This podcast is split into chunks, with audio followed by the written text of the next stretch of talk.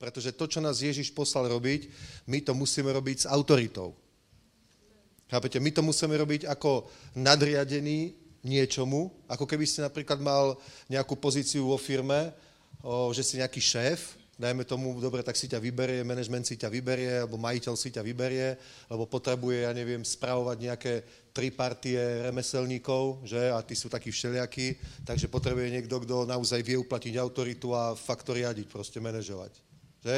A predstav si, určite by si nevybral človeka, ktorý toho není schopný, je slabý, že? tak by si vybral človeka, v ktorom vidí ten potenciál, že je schopný takto nejako jednať, je schopný to robiť, napríklad coach v nejakom týme, že?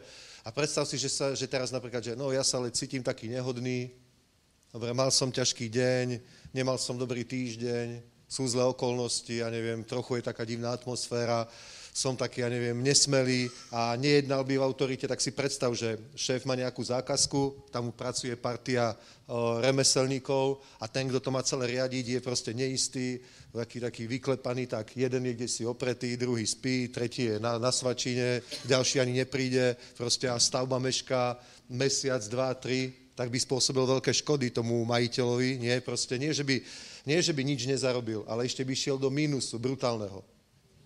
Je to tak? To znamená, sú na zemi úlohy, ktoré si vyžadujú autoritu. Proste musíme jednať s autoritou. Policajt musí jednať v autorite. Zastaví ťa policajt, dobre, že si prekročil rýchlosť a teraz tak si tam budeš moliť nohavicu, no nehnevajte sa na mňa, viete, no je to moja povinnosť, není to nič príjemné, ja viem, no ale... A tam sa bude nejako obhajovať, ospravedlňovať, tak by sa na díval, či je normálny. Nie? Proste, to, pretože to by si od neho nečakal. Od tej uniformy čakáš autoritu. Že? V Biblii to je aj napísané, že preto tie silové zložky nosia zbraň, tam je doslova napísané meč, aby potrestali každú neprávosť, že? Aby dohliadali na poriadok. Tak to byť musí, lebo inak by bol na svete chaos, anarchia. Keby sme sa nikoho nebáli, tak by sme si robili, čo by sme chceli.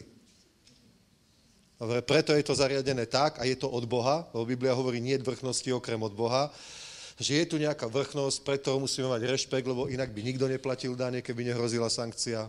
Ty by si dobrovoľne platil? No ja nie. Že? Ale vieme, že hrozí sankcia, sú rôzne kontroly, sú rady, no tak proste to musíme urobiť, lebo nás tomu donutili. Chápeš? Je, je cestná premávka. Keby proste neboli žiadne pravidlá, nikto by na ne nedohliadal, alebo by aj boli, ale bolo by to také doporučenie. A nikto by na to nedohliadal, proste by bolo kvanta mŕtvych. Každý by jazdil podľa toho, aké má silné auto, bol by proste chaos, zmetok. Vidíš, sú na zemi úlohy, sú na zemi úlohy, ktoré vyžadujú autoritu. Dobre? Jedna vec je autoritu mať teoreticky a druhá vec je prakticky v tej autorite skrátka jednať. A nás, keď Ježiš povolal ako Boží ľud, ako Božie deti, prečítame si niekoľko miest písma, ale určite poznáte, že Biblia hovorí, dal som vám pravomoc šlapať po hadech a štírech, po všetkej diablovej moci a nič vám neuškodí. To znamená, že my tu právomoc máme, máme tu autoritu a máme aj tú silu, dobre, je len na nás, či tak budeme jednať, alebo nebudeme jednať. Keď nebudeme jednať v autorite, v situáciách, ktoré si autoritu vyžadujú, tak nebudeme úspešní. Ak nebudeš nad svojimi deťmi uplatňovať autoritu, tak ich nevychováš. Budú neposlušné, budú robiť zlé, proste tak to je. Je, je to tak, neurobíš s tým nič, tak to je. Môže sa nám to z humanistických dôvodov nepáčiť, ale tak to je. My musíme nad deťmi, vážne, je treba uplatňovať autoritu. Aj, aj pod hrozbou, že dostanú na zadok. Že? To nie je, že si sadista a teší sa z toho, že môžeš byť deti. To je v najnevyhnutnejšom prípade, aby si ho niečo naučil, tak musíš siahnuť aj k takému krajnému riešeniu. V Biblii to je. Kto miluje svojho syna, palicu nešetrí. Je, lebo inak budeš mať problémy. Budú ti chodiť poznámky, budú si ťa učiteľky predvolávať v materskej škole, na prvom stupni, na druhom stupni. Fakt. Budeš s nimi mať problémy. Keď, keď sa nikoho nebojí, nerešpektuje žiadnu autoritu. Amen. A my autoritu nerešpektujeme dobrovoľne, tá autorita si to musí v podstate vynútiť. Tak to je. A teraz si predstav, na zemi je väčšina stvorenia ľudstva je vo vzbúre voči Bohu. Je. A väčšina duchovných bytostí pre nás neviditeľných, ale reálnych, s ktorými máme skúsenosť, ktorí sú tu. Dobre, sú tu aj anieli, ktorí sú podriadení Bohu a konajú Božiu volu. Áno, sú tu aj anieli, jednoznačne to tak je. To sú svetoslúžobní duchovia, ktorých Boh posiela na pomoc tým, ktorí majú zdediť spasenie. Takže nielen my konáme Božiu prácu na zemi, aj anieli konajú Božiu prácu na zemi. My nemáme autoritu nad anielmi, Boh má autoritu nad anielmi. Anieli nemajú autoritu nad nami, Boh má autoritu nad nami. My spolupracujeme. Určitú časť Božej práce musíme urobiť my, znovu zrodení ľudia s autoritou, určitú časť urobia anieli Boží. To, čo my nemôžeme urobiť. To je plné písmo. Že? Napríklad, kto zvestoval Márii, že sa jej narodí chlapec? Aniel. Kto to zvestoval Alžbete? Kto vyslobodil Petra z väzenia? Kto búril v Betesde tú vodu, aby chorí tam boli uzdravení? Ja. Vieš, tak to je, to sú anieli Boží, a Biblia vôbec o tom nejako moc veľa nezjavuje, pretože hovorí, my nad nimi nemáme autoritu, my sa k ním nemodlíme, my s nimi nehovoríme, nekomunikujeme, tak to Boh zariadil. Oni majú svoju úlohu, počúvajú hlavné velenie pána, my máme svoju úlohu, tiež počúvame nebo. Dobre? A teraz si predstav, že nad týmto vzbúreným duchovným svetom, ktorý je na zemi a okupuje ľudstvo, a nad, nad ľuďmi, úplne teraz to myslím vážne, my iba tak budeme úspešní, iba tak vykonáme evangelizáciu, získame národy, že budeme jednať v autorite. Chápeš? Ak chceš byť úspešný v duchovných veciach, napríklad v, modlit, v modlitbách, v duchovnom boji, v evangelizácii, v uzdravení chorých, v prosperite, v zázrakoch, musíš jednať s autoritou. A toto napríklad veľakrát ľudia nechápu. Ježiš hovorí, vy neproste, aby ja som uzdravil chorých. On hovorí, choďte a uzdravujte chorých. Ale ako to chápe 99% církvy? Ako to chápe? Že tak, tak sa primodli a hovorí, o, páne, tak sa nad ním zmiluj, uzdrav ho. A Biblia hovorí, ja som ho už uzdravil. To znamená, my ani nejednáme tak s tým chorým, my skôr jednáme s tou chorobou. Chápete?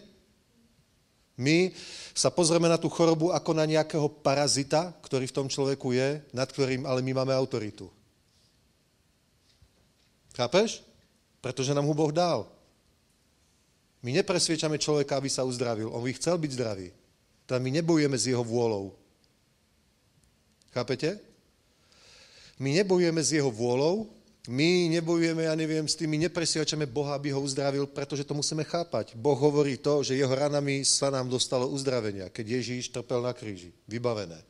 To znamená, ten človek, to je jasné, že nechce byť chorý, preto hovorí, choďte nemocných, uzdravujte. To znamená, alebo že Ježíš uzdravoval každú chorobu. To znamená, zvrátil ten vývoj a prikázal tej chorobe, aby vyšla, tak isto ako pohrozil horúčke, tak to pohrozil aj rakovine, tak pohrozil aj, ja neviem, o vysokému tlaku a cukrovke a na iným veciam. Možno, že to vtedy tak nevolali, že nemali tieto diagnózy takto, takto už, už preskúmané a, a všetko zaklasifikované, Dobre, možno to volali nejakým iným spôsobom, krvotok. My nevieme, čo bol krvotok, akú diagnozu by sme tomu dali dnes, ale Biblia hovorí, že žena mala 12 rokov tok krvi.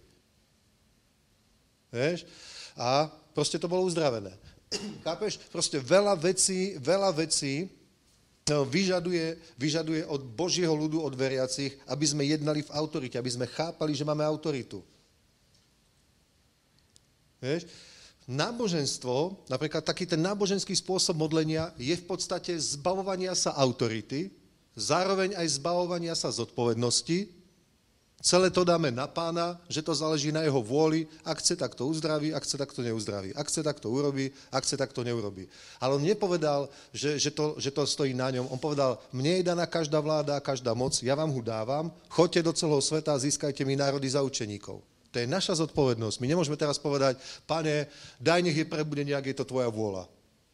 Že my sa zbavíme zodpovednosti, dáme to na pána a my čakáme a keď niekto príde, tak sa mu budeme venovať a keď nepríde, tak sa mu nebudeme venovať.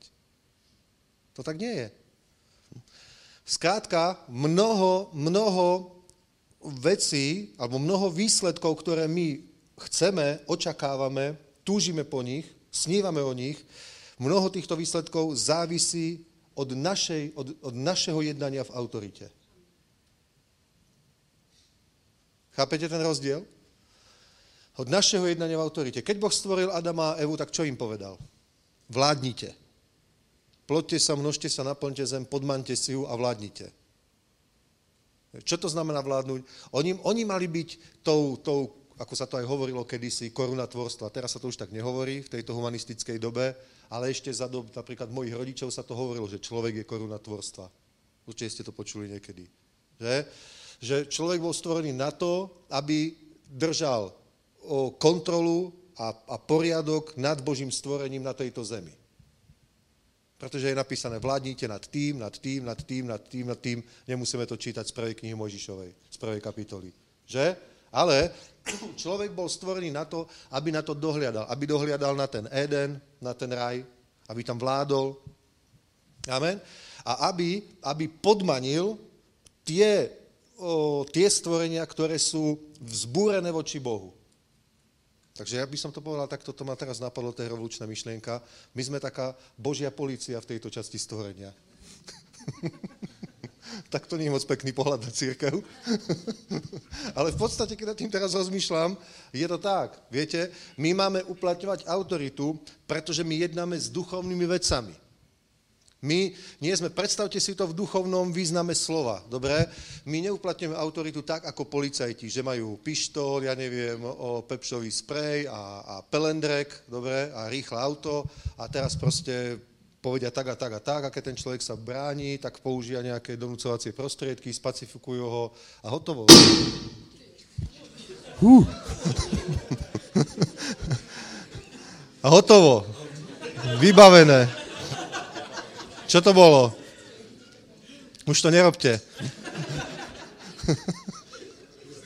Vy ste ma nemuseli skrésiť potom. Tu na... Aleluja. Mám, tam to ešte, mám byť pripravený, či to bola náhoda? Že nevieme diagnozu. Jedno za deset let, dobrý. Takže my máme uplatňovať autoritu a teraz sa pozrime na list Korinským, 2. 10. kapitola.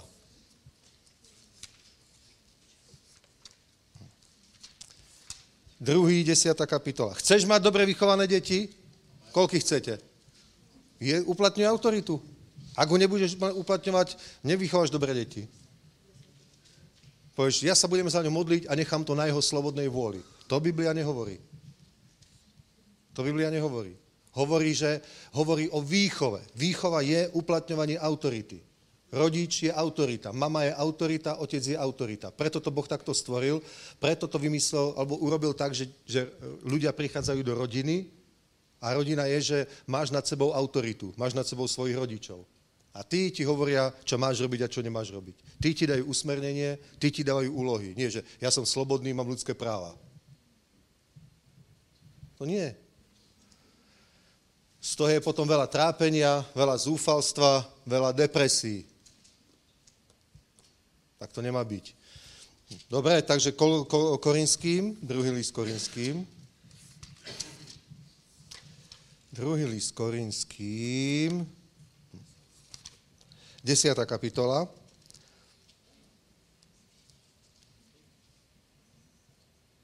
Tretí verš.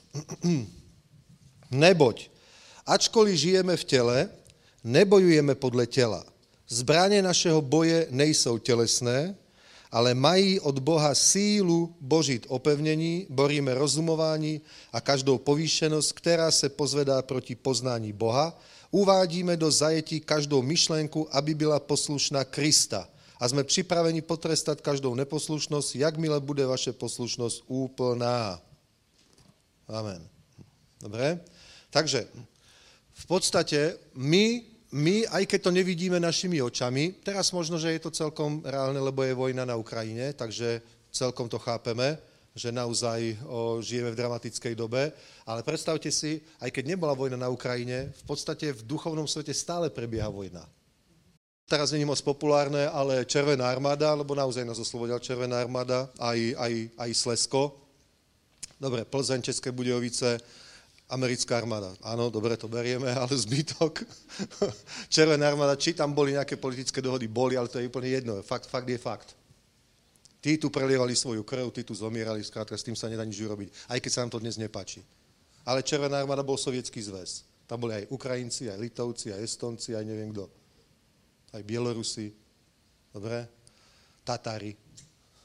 Kaukaské národy. Hm?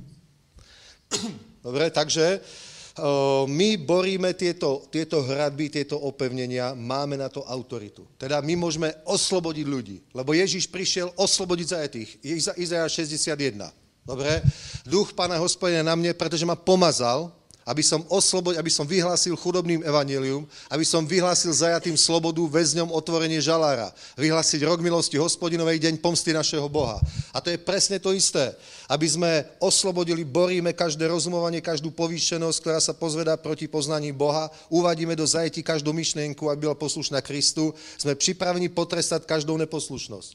To je presne to oslobodiť zajatých, vyhlásiť väzňom otvorenie žalára a vyhlásiť rok milosti hospodinovej, deň pomsty našeho Boha. Takže máš tu oslobodenie, oslobodenie, oslobodenie, pomsta. A tu nám máš oslobodenie, oslobodenie, oslobodenie, potrestať. A koho potrestať? Démonov. Ježiš neprišiel potrestať ľudí. Boh ho nepomazal na to, aby potrestal ľudí, aby potrestal hriešnikov. On prišiel na to, aby potrestal toho, kto týchto ľudí zotročuje, aby boli hriešnikmi. Amen? To je veľký rozdiel. Pretože Ježiš prišiel a povedal, ja som neprišiel súdiť. Ja som prišiel zachrániť to, čo zahynulo. Je to tak? Hovorí, ja vás nesúdim. Slovo, ktoré ja vám hovorím, to vás bude súdiť v posledný deň, ale to ešte nie je. Súd ešte neprišiel, ešte stále je čas milosti. Dobre? Takže našou úlohou je teraz jednať v autorite. Chápeš? Aj evangelizovať musíme v autorite. Nie, nie v afekte, nie v píche, nie nafúkaný, ale v autorite. Proste musíš byť smelný. Nesmieš byť zakomplexovaný, hambiť sa, byť si cíca menej cenia, alebo nejako proste, že to je niečo úplne podradné a trapné, čo ideš teraz hovoriť, ale že je to niečo najlepšie, čo je. Musíš byť hrdý na to, že si na strane pána že si na strane Ježíša Krista, že si na strane víťaza. A nie hambiť sa za to. A potom, keď s niekým hovoríš, tak s ním jednej z tej pozície, nie, že on má navrh ty si ten náboženský fanatik, ten chudák, z ktorého sa všetci smejú, ale ty si ten, ktorý je už oslobodený, požehnaný, šťastný, mám väčší život v nebi a ty môžeš byť tiež. Amen? To je obrovský rozdiel. Dobre? Takže vidíš, hovorí, že sú to hradby. Sú to proste hradby. A tie hradby sa dajú zbúrať. O, 2. list Korinským 4.4, keď sme tu, pozrite sa 4. kapitolu.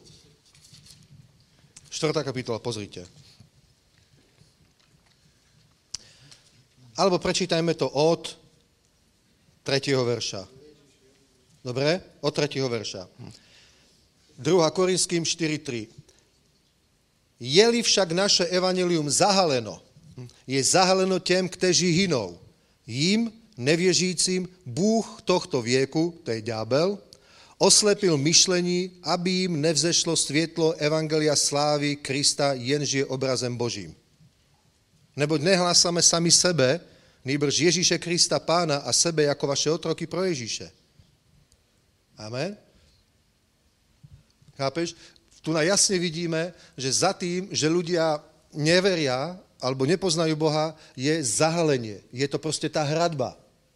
Chápeš? Je to tá hradba, ten, ten svetonázor, ten náš myšlienkový svet proste, to, čím sme prešli tou výchovou a tým, ako bolo nastavené naše myslenie. Toto Boh nazýva hradbou. Chápeš, ak bol nejaký človek, Pavol prišiel kázať, ja neviem, do Korintu a hovoril s nejakým človekom, alebo na zhromaždení bol človek, ktorý bol vychovaný ešte od rodičov tak, že chodili do Posejdonovho chrámu na sviatky a povedali, našej firmy je patronom Poseidon, Dobre, a my, my ho uctiame, to je náš Boh. Vieme, že je aj Zeus, vieme, že je aj Hefaistos, vieme, že je aj Palas Atena, ale my uctívame Poseidona napríklad. A v tomto vyrastol, a v tom vyrastli jeho rodičia a jeho rodičia. To bol proste jeho svet. Takto on vnímal svet. A keď tam Pavel prišiel kázať Krista, tak ho kázal tak silne a tak mocne, že skrze tú kázeň Skrze proste ten prejav a všetko to boli jednoducho zbúrané tieto pevnosti, tieto hradby, alebo inými slovami, tento, tento príkrov, ako to je, toto zahalení, ten závoj bol odstránený práve týmto kázaním Evangelia. To je tá zbraň. Chápeš? Preto, keď my hovoríme Evangelium, my to musíme hovoriť ako keby, že teraz robíš niečo, niečo mocné. Teraz proste si v autorite a bojuješ. Nie, že si v defenzíve proste a hambíš sa obhajuješ sa. Chápeš? Ja vám poviem jednu vec a to je tajomstvo. Evangelizácia nie je monolog. Fakt. Ak si niekoho niekedy priviedol k pánovi, tak si všimni jednu vec. Rozanalýzuj si to a všimneš si jednu vec. Mohol to byť dialog. Bavili ste sa, dobre, bavili ste sa, rozprávate, on hovorí, ty hovoríš, ja si myslím, ty si myslíš, dobre, to je tvoj názor, to je môj názor. Ale v jednej chvíli príde na teba Svetý Duch a zrazu zistíš, že kážeš. Stačí minútu, dve, tri. Ale vtedy to nie je, nie je dialog, vtedy je to monolog, proste hovoríš ty a úplne cítiš, že máš autor nad tou situáciou a úplne vníma, že práve teraz sa deje niečo v živote toho človeka. To je presne o tom. To je presne to, čo robil Pavol, čo robili všetci práve vtedy jednáš tej autorite a evanilium je, je mocou Božou na spasenie. Je to zbráň. Je mocou Božou na spasenie každému veriacemu, predne Židovi, ale aj Grékovi. Evanilium je Božia moc. Preto Pavol hovorí, ja sa nehambím za Evanilium Kristovo, lebo je Božou mocou. On bol pred Felixom, vládárom, vysokopostavným človekom, ktorý tam bol so svojím doprovodom. On tam bol ako väzeň s putami, špinavý, pretože vyťahli z väzenia. A teraz je pred publikom úplne vysokopostavených, bohatých, vplyvných, mocných ľudí, vzdelaných. A on rozpráva, a teraz, no tak hovor, Pavol, hovor, chceme počuť teda, o čom, o čom to celé je, o čom to ty rozprávaš, čo vyvolá tie konflikty. A on začne hovoriť, začne kázať a potom hovorí o vzkriesení z mŕtvych že Boh bude súdiť svet v osobe muža, ktorého na to určil, poslal, pána Ježíša Krista. Ale ešte nie je súd. Ešte teraz dáva všetkým príležitosť, možnosť získať väčší život, odpustenie hriechov, zmieriť sa s Bohom skrze jeho krv a podáva nám o tom svedectvo tým, že ho skresol z mŕtvych. Ak tomu uveríš, že ho skresol z mŕtvych, tak budeš vyslobodený z moci temnoty, budeš spasený. On vyskočil a hovorí, zbláznil si sa, Pavol? Tá tvoja veľké, veľká učenosť ťa vedie do bláznovstva. Teda ono to v, tak v tom greckom svete muselo znieť ako úplne šialenstvo v tom antickom svete. Ono to muselo znieť proste pre tých vzdelaných ľudí, ktorí mali úplne iný myšlienkový svet a svetonázor ako niečo šialené, že tam nejaký tesár z Galileje proste je Boží syn, narodil sa v Maštali, to je Boží syn, no fakt. Boží syn by sa predsa musel narodiť v Ríme. A potom zomrel a vstal z mŕtvych. No jasné. Nikto ešte nestal z mŕtvych. Keď si raz podsvetí, tak si v podsvetí. Nikto odtiaľ nikoho nevyvedie. Dokonca, kto to išiel do posvetia? Morfeus, že? Pre tú svoju lásku. Teda oni, oni mali vo svojom svetonázore, že do podsvetia sa nedá ísť, odtiaľ nikto nemôže výjsť, nikto nestane z mŕtvych. A on tu hovorí, Ježiš zomrel, tretieho dňa stal z mŕtvych, ako keby on bol šéf a rozhodne sa, kedy stane z mŕtvych, lebo je, lebo je Boh. Halleluja. A potom hovorí, bez mala by som sa stal kresťanom. Skoro si ma presvedčil. A on hovorí, ja si prajem, aby všetci z vás ste sa stali kresťanmi takými ako ja, okrem týchto pút. To vám prajem. Aby ste všetci boli spasení. Vieš? Druhýkrát pred prokonzulom Sergiom Pavlom, keď hovoril. A on mal pri sebe nejakého čarodejníka, Žida, Bar Jezusa. A on mu kázal evanilium tomu prokonzulovi rímskému a o, o, chlapík počúva, úplne dotknutý, proste už skoro veril a tento Bar Jezus proste začal oponovať a prekrúcať to, čo, čo rozprával Pavol proste a furt tam nejak oponoval, skákal do toho. Pavol sa k nemu obrátil a hovorí mi, ty synu diablov, neprestaneš prevrácať priame cesty pánové, oslepneš až do toho a do toho dňa. A v momente na neho prišla tma, a museli ho za ruky odviesť preč. A ten človek hovorí, ten Sergius Pavlus pozera na to úplne hotový a uveril a mnohí s ním, celý ten doprovod, vysoko postavení ľudia, uverili, pretože videli Božiu moc. Keby nejednal v autorite, žiadna Božia moc tam není. Nevidí vôbec nič. Keď nejednáš v autorite, neprejaví sa žiadna moc. My nemáme tú moc pod kontrolou, my máme jednať v autorite a vtedy sa Božia moc prejaví. Chápeš? Preto aj keď sa modlíme, my sa nemáme modliť proste ako nejaké, nejaké šteniatá uskúčané, ktoré furt len skúčia, trápia sa. Bože, Bože, čo máme robiť? Ty sa modlí v autorite. Amen? Vieš, my veľakrát prosíme Boha, aby nás zachránil a pomohol a zmiloval sa nad nami. A pritom to vôbec nie je ten čas. Je treba chváliť pána a ďakovať mu, ďakujem, že si mi dal moc, pane, ďakujem, že mám autoritu a potom sa obrátiť proti diablovi alebo proti tomu autorovi tvojho problému a prikázať mu v autorite, tu si skončil, odchod mene Ježiš. To je obrovský rozdiel. Amen. Vieš, my mám v Jakubovi. Je niekto nemocný medzi vami? Nech si zavolá starších zboru. Pomažu ho, on bude uzdravený. Dobre, ak urobil hriechy, odpustí sa mu. Je niekto veselej mysle? Nech spieva chváli. Trpí niekto? Nech sa modlí. Vieš? Takto to je v Jakubovi. Trpí niekto, nech sa modlí.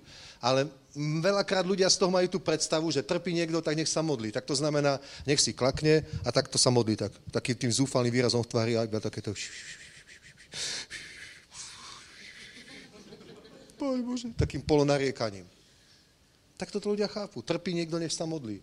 Ale prečo my si máme myslieť, že, že Boh ty myslí toto? Že, že nech sa modlí, tak modlenie znamená to, čo vidíme, že robia ľudia v našich krajinách, ja neviem, katolických a náboženských už stáročia.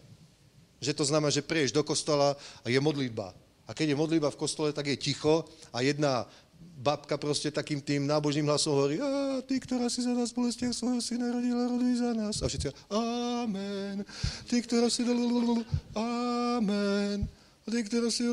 A takým tým zúfalým, zlomeným hlasom, tým náboženským, tým žargonom proste, tým imidžom, že tak to má byť. A my potom máme predstavu, že trpí niekto, nech sa modlí. Tak to znamená, trpím, ja neviem, e, necítim sa dobre, mám problémy v práci, mám problémy v manželstve, mám problémy s niekým, tak sa modlím, tak sa modlím. Oh, bože, Bože, ešte, že mám teba, pane, je to ťažké na tej zemi, pane. Život je ťažký, Bože, ale ja ti tak ďakujem, že ty si ma spasil, že si mi dal väčší život, pane. Prosím ťa, ak môžeš, urob niečo s touto vecou, ale nie moja, ale tvoja vôľa nech sa stane. O, pane, zmiluj sa nad nami, Bože. Ja viem, že som hriešník, pane, ale prosím ťa, odpusti mi to. Ešte aj teraz daj mi šancu, zmiluj sa nad mnou. A toto ľudia si myslia, že sa modlia.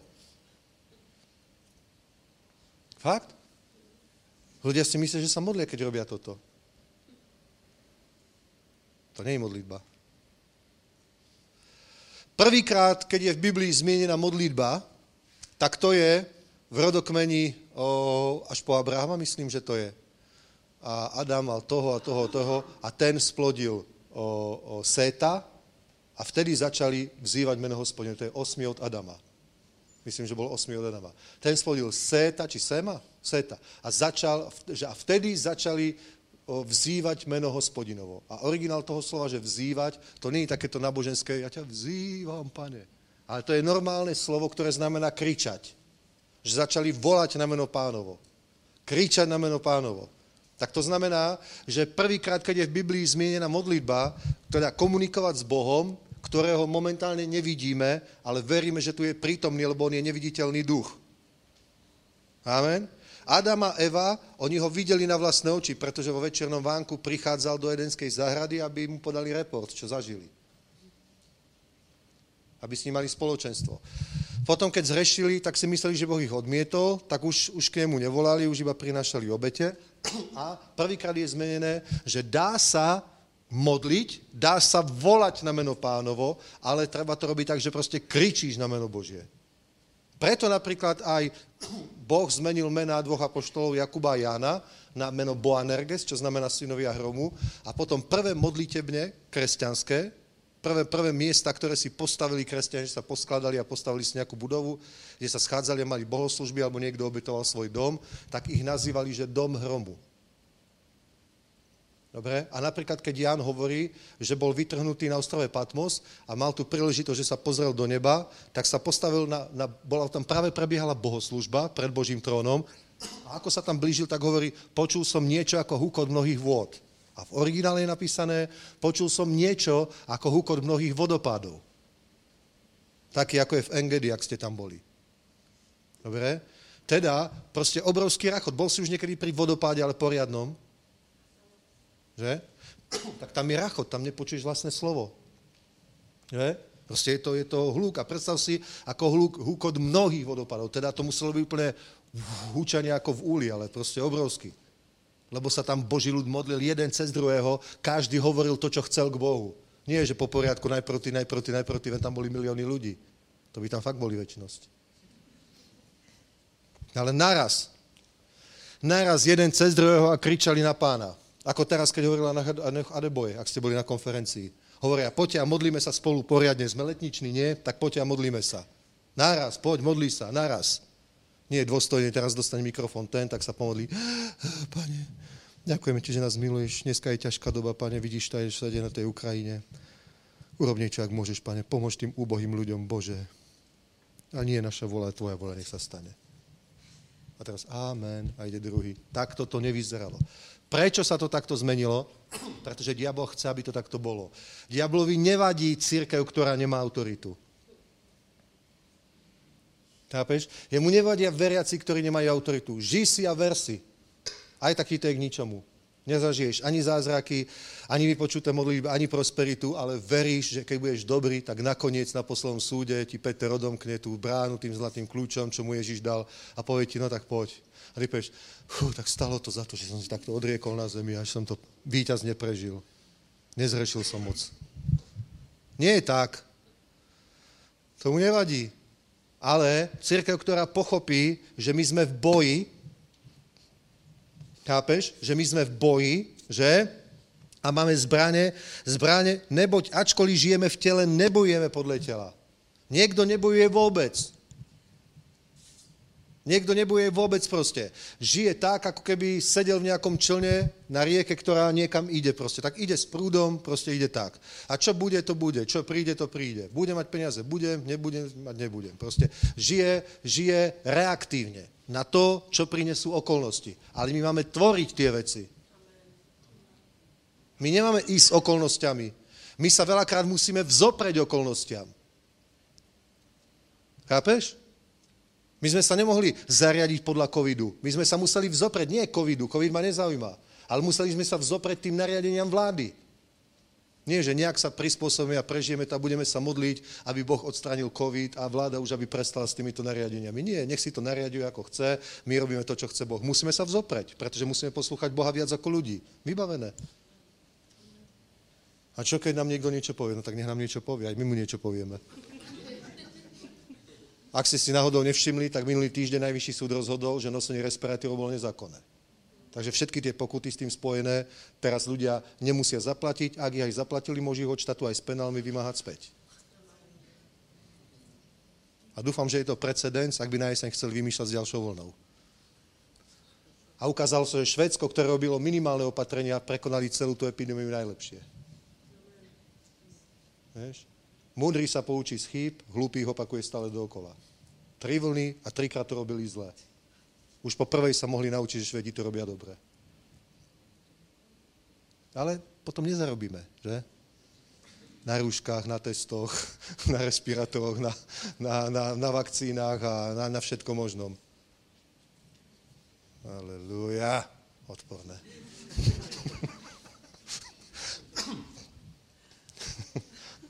Chápete? Musíme jednať v autorite. V autorite autorite. Amen. Aleluja. Musíme jednať v autorite. S diablom sa musí jednať v autorite. S démonmi sa musí jednať v autorite. S nimi sa nemáš čo dohadovať. Fakt. S chorobami sa nemáš čo dohadovať. So všetkým, čo je Boží nepriateľ. Pozrite sa, napríklad chudoba. Mnohí kresťania to ťažko nesú, že á, zase evanilium prosperity a toto, máme byť bohatí, peniaze a tak ďalej. Oh, ja to nechcem počúvať. To je Biblia. Ak by bola chudoba dobrá, tak by predsa nebolo napísané v 8. kapitole listu Korinským, že Ježiš Kristus bohatý schudobnil pre nás, aby my sme zbohatli jeho chudobou. Ak by bola chudoba dobrá, tak prečo by proste zomrel pre nás? Prečo by pre nás chudobnil, ak by chudoba bola dobrá? Ak by bola chudoba k niečomu, tak prečo by potom Ježíš za nás chudobnil? Pavol bol chudobný, áno, pretože ho chcel diabolo chudobniť. Pretože svet si myslel, že keď mu utnú finančné toky, tak skončí jeho služba. Pretože diabol si myslel, že keď nebude mať peniaze, tak nikam nebude cestovať, nikde nebude kázať. A on povedal, ja to budem robiť aj tak. Ja viem byť aj lačný, aj síty, aj, aj núdzu trpieť, aj mať hojnosť. Všetkým som preskúšaný, ničím nebudem ovládaný. Mňa nezastavíte tým, že mi priškrtíte kohutík. To vlastne povedal Pavol. To znamená, chudobu používal diabol na to, aby zastavil Pavla. Nie Boh na to, aby Pavla niečo naučil. Chápete to? Chudoba je nástroj diabla. Aby ťa zastavil v tom, aby si nemohol naplniť vízia sny, ktoré máš. Keď máš sen postaviť si svoj dom a žiť v ňom, žiť v ňom so svojou rodinou, pekný život rodiny, pozývať tam priateľov, grilovať s nimi, byť otvorený pre návštevy, ten sen je od diabla alebo od Boha? Je to hriech, že chceš dom? Není. Ale ak nebudeš mať peniaze, tak si ho nepostavíš. Hm? Môžeš si postaviť z kartonu takú maketu. Domček pre barbiť pre dceru môžeš postaviť taký, ale v tom sa nedá bývať. Ak v ňom chceš bývať, tak keď máš sen, ale keď máš aj zdroje, tak vtedy môžeš zrealizovať tie veci. Amen. Preto, preto k chudobe sa postav takisto ako k chorobe. Takisto ako k hriechu. Ako k niečomu zlému, čo do tvojho života priniesol nepriateľ, ale ty to nechceš. Pokušenie, hriech, Proste ja nie, ja to nechcem. Ja, ja, ja chcem byť verný svojej žene. Ja proste chcem, ja neviem, byť, byť poctivý človek. Chcem proste držať svoje slovo. Nechcem byť klamár. Ja to odmietam, tieto myšlienky. Proste pošleš to preč. Zopreš sa tomu, odmietneš to. Povieš, diablovi nech si to bere. Tak tomu to povieš s riechom. Aj s chorobou, ale to už nie všetci, alebo niektorí si myslia, že Boh ich tým chce niečo naučiť. Ale aj chorobu musíš takto poslať preč a rovnako takto isto pošli preč aj chudobu. To je nástroj, ktorým ti chce diabol zabrániť vykonať Božiu vôľu. Schválne, teraz sme, keď sme už tu v Korinským, dobre, tak sa pozrite. Pozrite sa.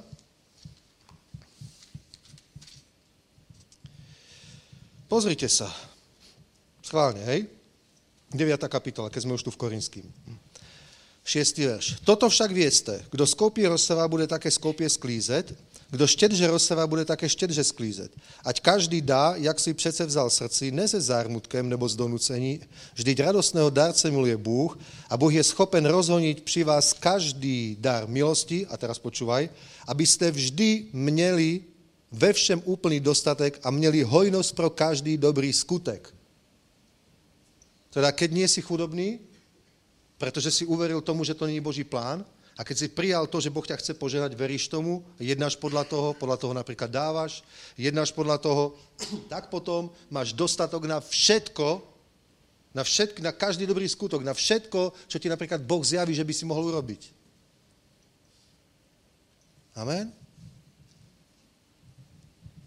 Joj, to ja nemôžem ísť na konferenciu do Banskej Bystrici. Pri dnešných cenách benzínu. Však to je cesta tam a späť, veď to je ale to je 2000 korún. A teraz tam nejaké jedlo, keď poviem aj s rodinou, nechcú jesť, to je 3000 korún, 4000 korún, do zbierky niečo musím dať, no to je 5000 korún. Ak by sme tam chceli dostať do nedelu ubytovanie, no to je 7-8 tisíc korún. Pú, ešte aj nedelný obed, 9 tisíc, no kdeže? No zabudni, dráha, na žiadnu konferenciu nejdeme, budeme pozerať online. Vieš? To znamená, že nemáš na takú vec, ktorú by si chcel urobiť, ale nemôžeš ju urobiť, lebo nemáš. Toto presne je diabolská myšlienka. Prečo sa ľudia napríklad trápia? Poznáte kazateľa Ed Cole? Už zomrel. Ed Cole sa volal. Už zomrel. Napísal knižku Komunikace, sex a peníze. Hovoril, že roky slúžil ako pastor a říká, že vždycky sú problémy v manželstve, bude to komunikace, sex nebo peníze peniaze, nedostatok peňazí je skrátka veľký problém. Je za tým trápenie, je za tým smútok, nespokojnosť, niekedy to prehraničí so závisťou. Človek je proste frustrovaný, neuspokojený, nemá to, čo by chcela. To nemusí byť príliš zmaterializovaný, ale nemá proste aspoň normálne veci. Nehovorím o nejakom nadštandarde, ale normálne veci, normálne slušné bývanie, normálne slušné spolahlivé auto, normálny príjem tak, že nie, že týždeň pred výplatou proste už premýšľa, čo budú jesť, tak, tak jedia, neviem, o špagety so syrokrémom. Vieš? Normálny slušný príjem.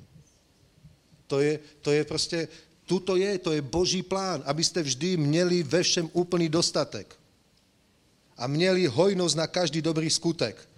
Jak je napsáno, rozsypal a dal nuzným, jeho spravedlnosť zústava na viečnosť. Ten, ktorý poskytuje semeno rozsevajícímu a chleb jídlu, opatří a rozmnoží vaši sedbu a dá z plodům vaší spravedlnosti. Vším spôsobem budete obohacovaní k veškeré štedrosti, ktorá skrze nás spôsobí vdečnosť Bohu.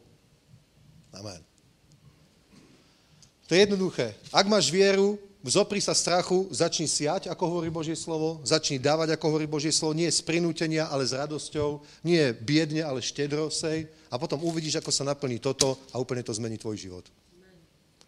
V Biblii je veľa správ, ktoré zmenia tvoj život. Vieš, to som iba trochu odbočil, ale hovorím o tom, že veľa úloh, ktoré na tejto zemi ako církev máme, ako jednotlivci, urobíme iba vtedy, ak budeme používať autoritu. Predstav si, že by si bol, ja neviem, čo i len, čo i len nejaký skautský vedúci. Dostaneš na starosti 10 detí. Dobre? Ak nebudeš jednať s autoritom, ani tých 10 detí ťa nebude poslúchať a budeš to ošedivieš z toho po prvých dvoch schôdzkach. Jeden sa hrá s mobilom, vôbec ťa nepočúva, dvaja, traja urobia hľúčik, spolu sa rozprávajú, tretí niekde odbehne proste, niekto si z teba robí srandu, ukazuje grimasy. Ty povieš, že toto ja robiť nejdem a pritom by si to mohol zvládnuť takto. Postavíš sa, škaredo sa pozrieš, povieš niečo zvýšeným hlasom, hej, hej, hej, ticho to bude. No jasná, čo nám môžeš? Buf.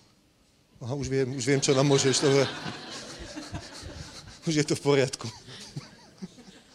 Teraz sa to už nemôže podľa zákona, toto je veľký problém Európy, to podľa NOHD boje, ale napríklad ja v škole som dostal nie jedno za ucho.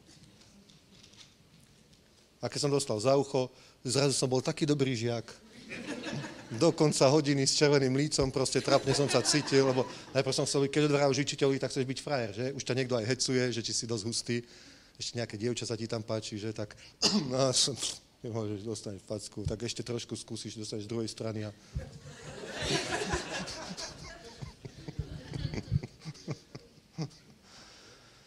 Je to tak? Je to tak. Je to tak? Viete, aký je to obrovský zásah? Napríklad tie stupidné myšlienky, že detský ombudsman. Že deti môžu udať svojich rodičov, že sú na nich prísne napríklad. Keď mňa udalo moje dieťa, že, že som na ňo prísny, tak ho dám do detského domova. Skončil som s ním. Ak ťa nemôžem vychovať, na čo si mi? tak preháňa možno, ale teoreti, hypotetická vec, ale je to proste absurdné. Je tá, tá myšlienka sama o sebe je stupidná. Veď si za ňo právne zodpovedný do 15 rokov. Tak zodpovednosť za ňo máš, ale autoritu nemáš. Chápete tú, tú, tú, tú hlúposť? On potom niečo ukradne, niekde niečo zapalí niekomu autu auto a ty to budeš platiť. Ale nedovolia ti ho vychovať, aby si s ňou vychoval takého človeka, ktorého ani nenapadne zapaliť auto. Ani ho to nenapadne. Ani ho to nenapadne. Preskočiť niekde plod a ísť do záhrady niekoho cudzého povie, toto je jeho súkromné vlastníctvo, ja to rešpektujem, lebo je tak vychovaný. Je tak vychovaný. Keď si chce niečo zobrať, tak sa spýta, môžem si to zobrať? A keď povie, môžeš, tak si to zobere, keď povie, nemôžeš, tak si to nezobere, rešpektuje to. Nie, že si to zobere bez pýtania, pretože to je krádež. Je to tak? Chápete to? Preto autorita je absolútne kľúčová. Už v tom byť rodič úspešný. Už autorita a zodpovednosť za svoj vlastný život. Nebyť nejaký otrok a chudák a nejaký zúfalec porazený a troska, ale byť víťaz, byť nové stvorenie, byť požehnaný a radovať sa zo života každý deň. Ak budete chcieť a budete poslúchať, budete jesť dobré veci zeme. A keď utrpíš nejakú škodu, tak si prečítaš Biblii napríklad nepriateľ jednou cestou vyjde proti tebe, siedmými cestami bude utekať. Dobre? A napríklad Zacheus. A čo som ukradol, vrátim štvornásobne. A nám sa to už stalo.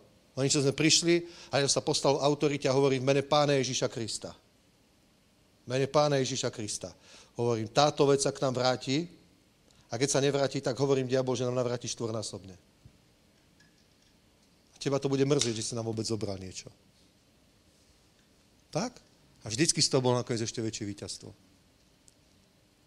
Raz sme mali stan, postavený stan, ja už som mal jeden stan, ale ten bol menší. A, a mali sme na jednom sídlisku v Žiline a taká partia feťakov, takých, také tá sídlisková, sídlisková partia, akože tam sa obrátili, prišli a chodili tam a potom o, na druhý deň mi vravia tí bratia z toho týmu, že ukradli nám repráky a gitaru a kláves a neviem čo všetko. Ja som proste nevedel, že sú to oni. Hej, oni samozrejme potom prišli ako, že že nie a tak, potom tie veci o, sa našli neskôr o, ne, nejaké proste niekde v nejakej záložní, ale o, niektorí bratia zavolali aj policajtov, oni hovorili, a to už nemáte šancu, to títo grázli, tu na to nemáte šancu. A ja som sa ešte s dvojimi bratmi pomodlil a modlili sme sa. Mene Pána Ježíša Krista. Bože, dotkni sa ich, nech tie veci vrátia, ak nie, nech im uschne ruka, nech im je to na pokanie. Lebo som bol naštvatý.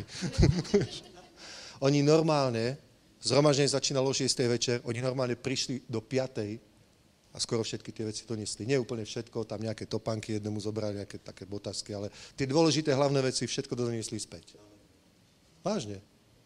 Musíš jednať v autorite. Bože, prečo nezažívam zázraky? Pretože mnoho tých zázrakov je spojených s autoritou. Peter a Ján pozreli na toho chromého pri krásnej bráne a on hovorí, dajte mi nejaké striebro, zlato, nejaké peniaze. On hovorí, striebro a zlato nemám pri sebe. Ale čo mám, to ti dám. V mene Ježíša Nazareckého vstaň a choď. On na nich pozerá, tak ho chytil za ruku, zodvihol ho a Biblia hovorí, v tom momente mu spevnili členky a ten predtým chromý vyskočil a chodil. Kedy bolo to jednanie s autoritou? Kedy sa to zlomilo? Proste on veril, že keď hovoril k tej chorobe, tak musí odísť. Lebo vedeli, čo ich Ježiš učil. A on stále sedel, tak ho zodvihol za ruku a zdvihol. Chytil za ruku a zodvihol. A vtedy bol uzdravený. Pamätáte si niekto, že bol v Brne asi pred 15-20 no, rokmi slovo života robilo jednu kampaň, bol tam RV Šambach? Pamätáte si niekto?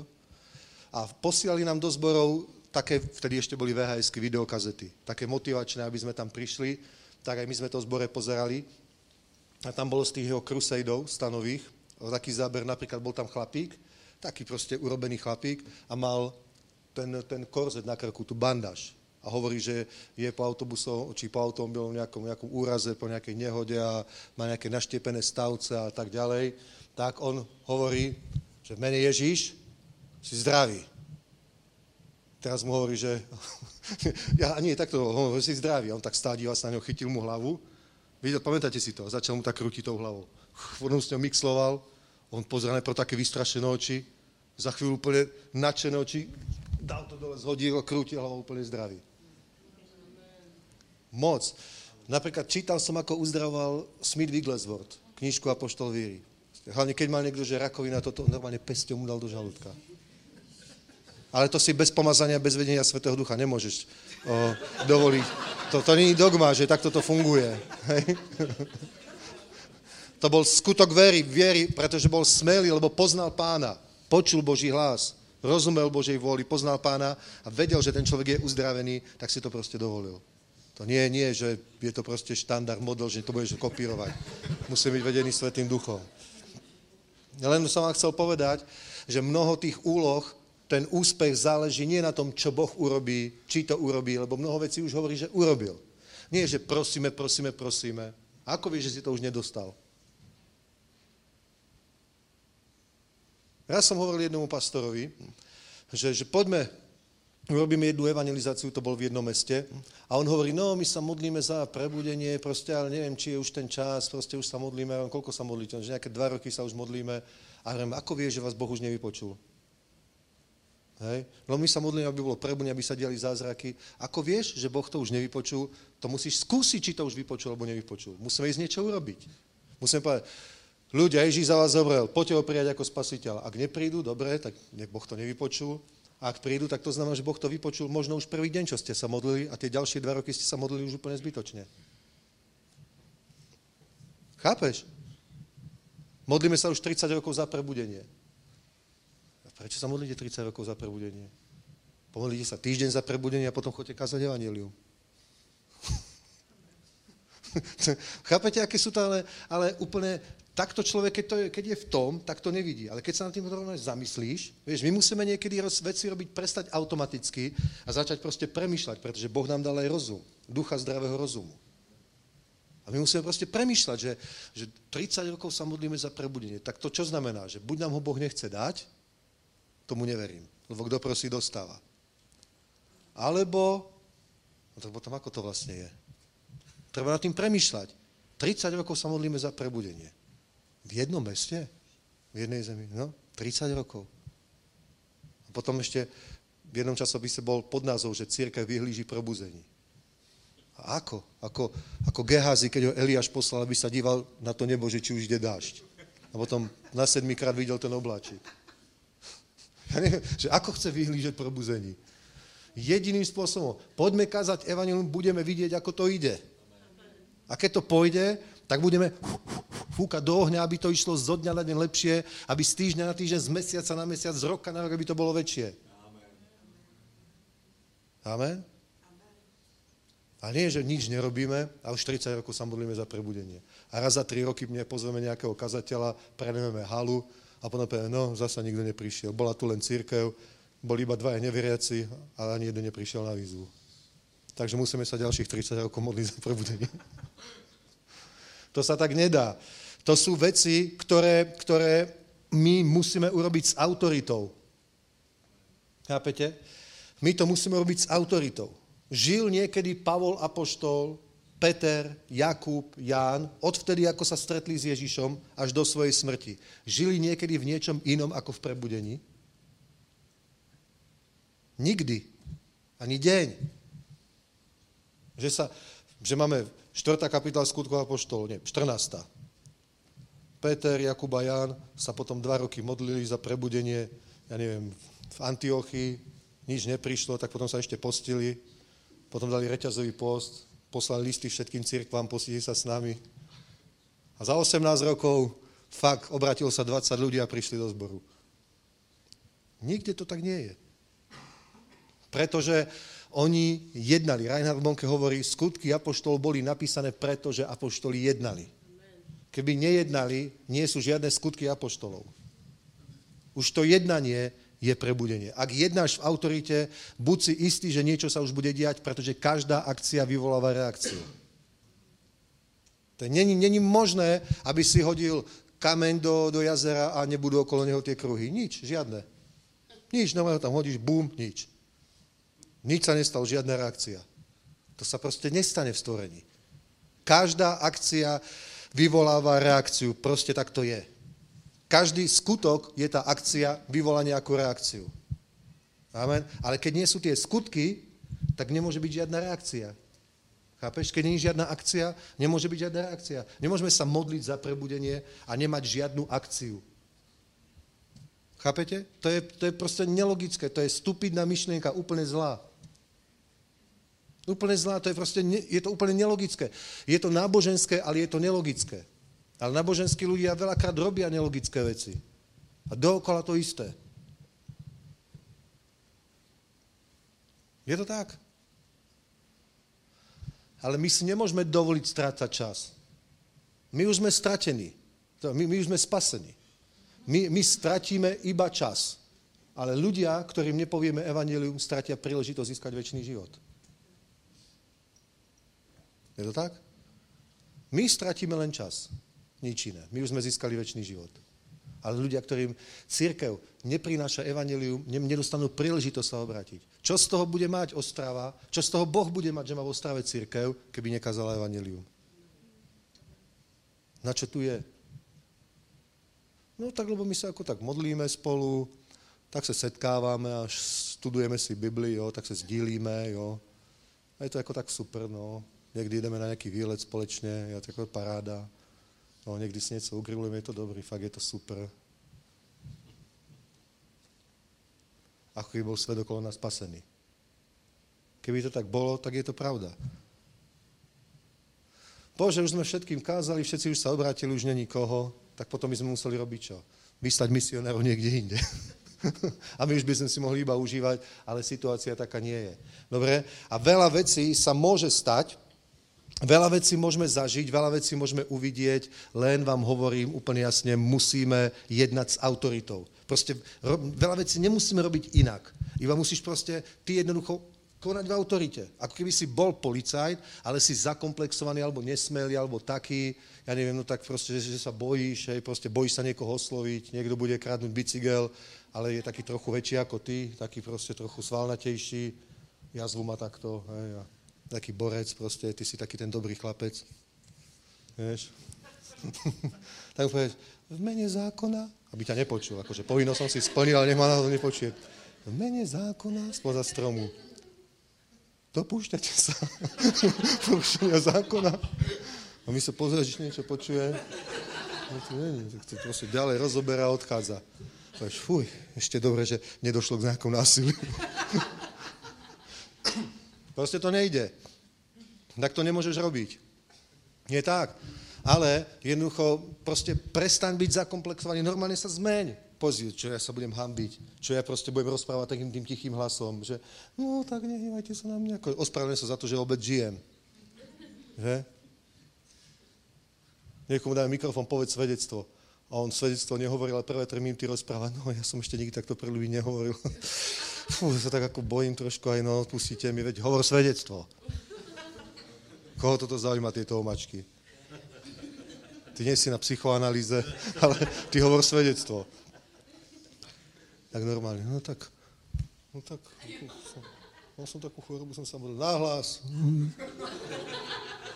Ty sa musíš zmeniť, musíš povedať, dobre, no prečísť, nebudem sa báť, hotovo, koniec, normálne. A poviem normálne.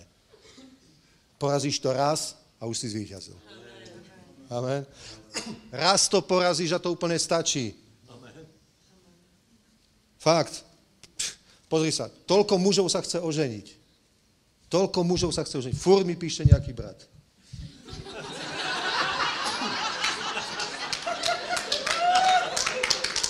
Aj včera tu jeden bol. Aj včera tu bol, toľko mužov sa chce oženiť, ale že proste to, tak dlho sa už modlí za manželku, proste oni, oni, sú, oni sú tak nesebavedomí. Tak zakomplek, on sa ešte aj tak od, obliečie, že vyzerá hneď na prvý pohľad, že je nesebavedomý. Fakt, normálne to, to, z neho, to z neho vyžaruje, normálne to z neho sála.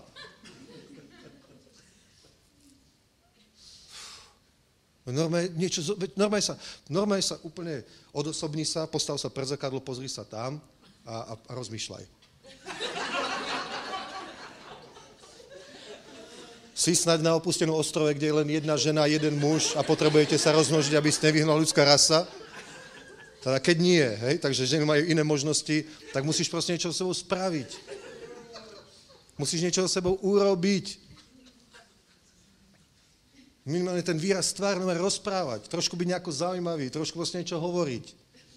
Nie, potom pozveš na kafe a ona proste už čaká, kedy to skončí, lebo rozhovor vyzerá si takto. No tak, tak jak sa máš, kde pracuješ? No, ja delám tam. Ona už pozerá ty kone, no. Za pol hodinku som zabudla, že sa musím stretnúť s kamarátkou jednou ešte niekde. A... Si rozhovor zúfali, že on povie 4 slova za dve hodiny tak ešte niekdy jo, si zavoláme, ešte se sejdeme. Jo, jo, určite, jasne.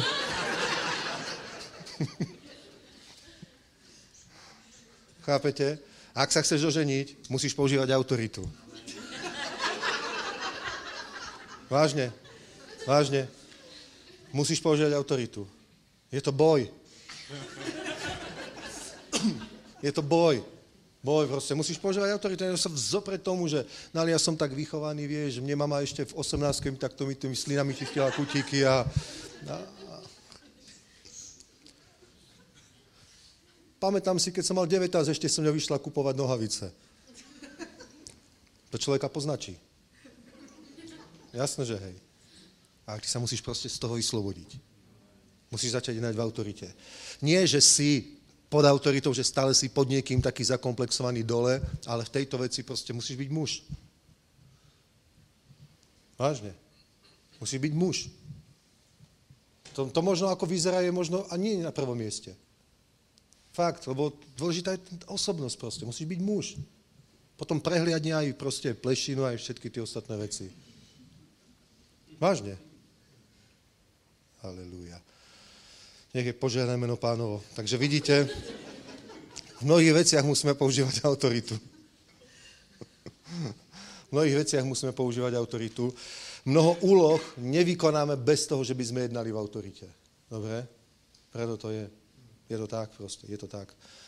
Amen? Amen. Takže za chvíľku máme prvý Jesus event v Brne. Ja si myslím, že aj mnohí z vás tam budú. Aj, aj tam, keď pôjdete kázať, hovoriť ľuďom, svedčiť, jednajte v autorite, normálne smelo používajte duchovné dary, máš ich, slúž tým. Normálne dostaneš slovo poznania, dostaneš zjavenie, dostaneš proroctvo, keď budeš hovoriť s človekom, potom na nich vložte ruky, uzdravujte chorých. Ježiš povedal, uzdravujte chorých. Normálne uzdravujte chorých, ľudia to budú vidieť, budú hotoví. Mnohí sa obrátia. Ideme kupovať ďalšie dva ramy. Takže ak ti Boh ukazuje, že máš poslať peniaze, tak proste urob krok viery, urob to, neboj sa. Že ale teraz je inflácia 11,4%, a teraz peniaze treba. Ja ti poviem pravdu, ak si ich necháš v banke, tak len strácajú hodnotu. Ak nemáš do čoho zainvestovať, ak nemáš toľko, aby si kúpil pozemok alebo byt, tak zainvestuj do Božieho diela, je to lepšia investícia. Ten stan, čo sme kúpili, 86 tisíc eur, teraz by stal 200. A neprešiel ani rok. Len hliník, z ktorého je to postavené, išielo vyše 100% hore. Ďaká Bohu. Tie rámy, ktoré sme kupovali, už teraz stoja tie klasiky, tie obyčajné o 150 tisíc viac. A to bolo pred mesiacom, neviem, koľko stoja teraz. Je to tak? Je to tak, Boží ľud, takže sej do Božieho diela, urobme veľké veci, nech je meno iš oslavené, církev bude veľká, bude nádherná, bude slávna, tisíce budú spasené, zbory založíme všade možne, bude to krásne, ja sa na to teším. Nech je požené meno pánovo, postaňme, pomodlíme sa, dobre?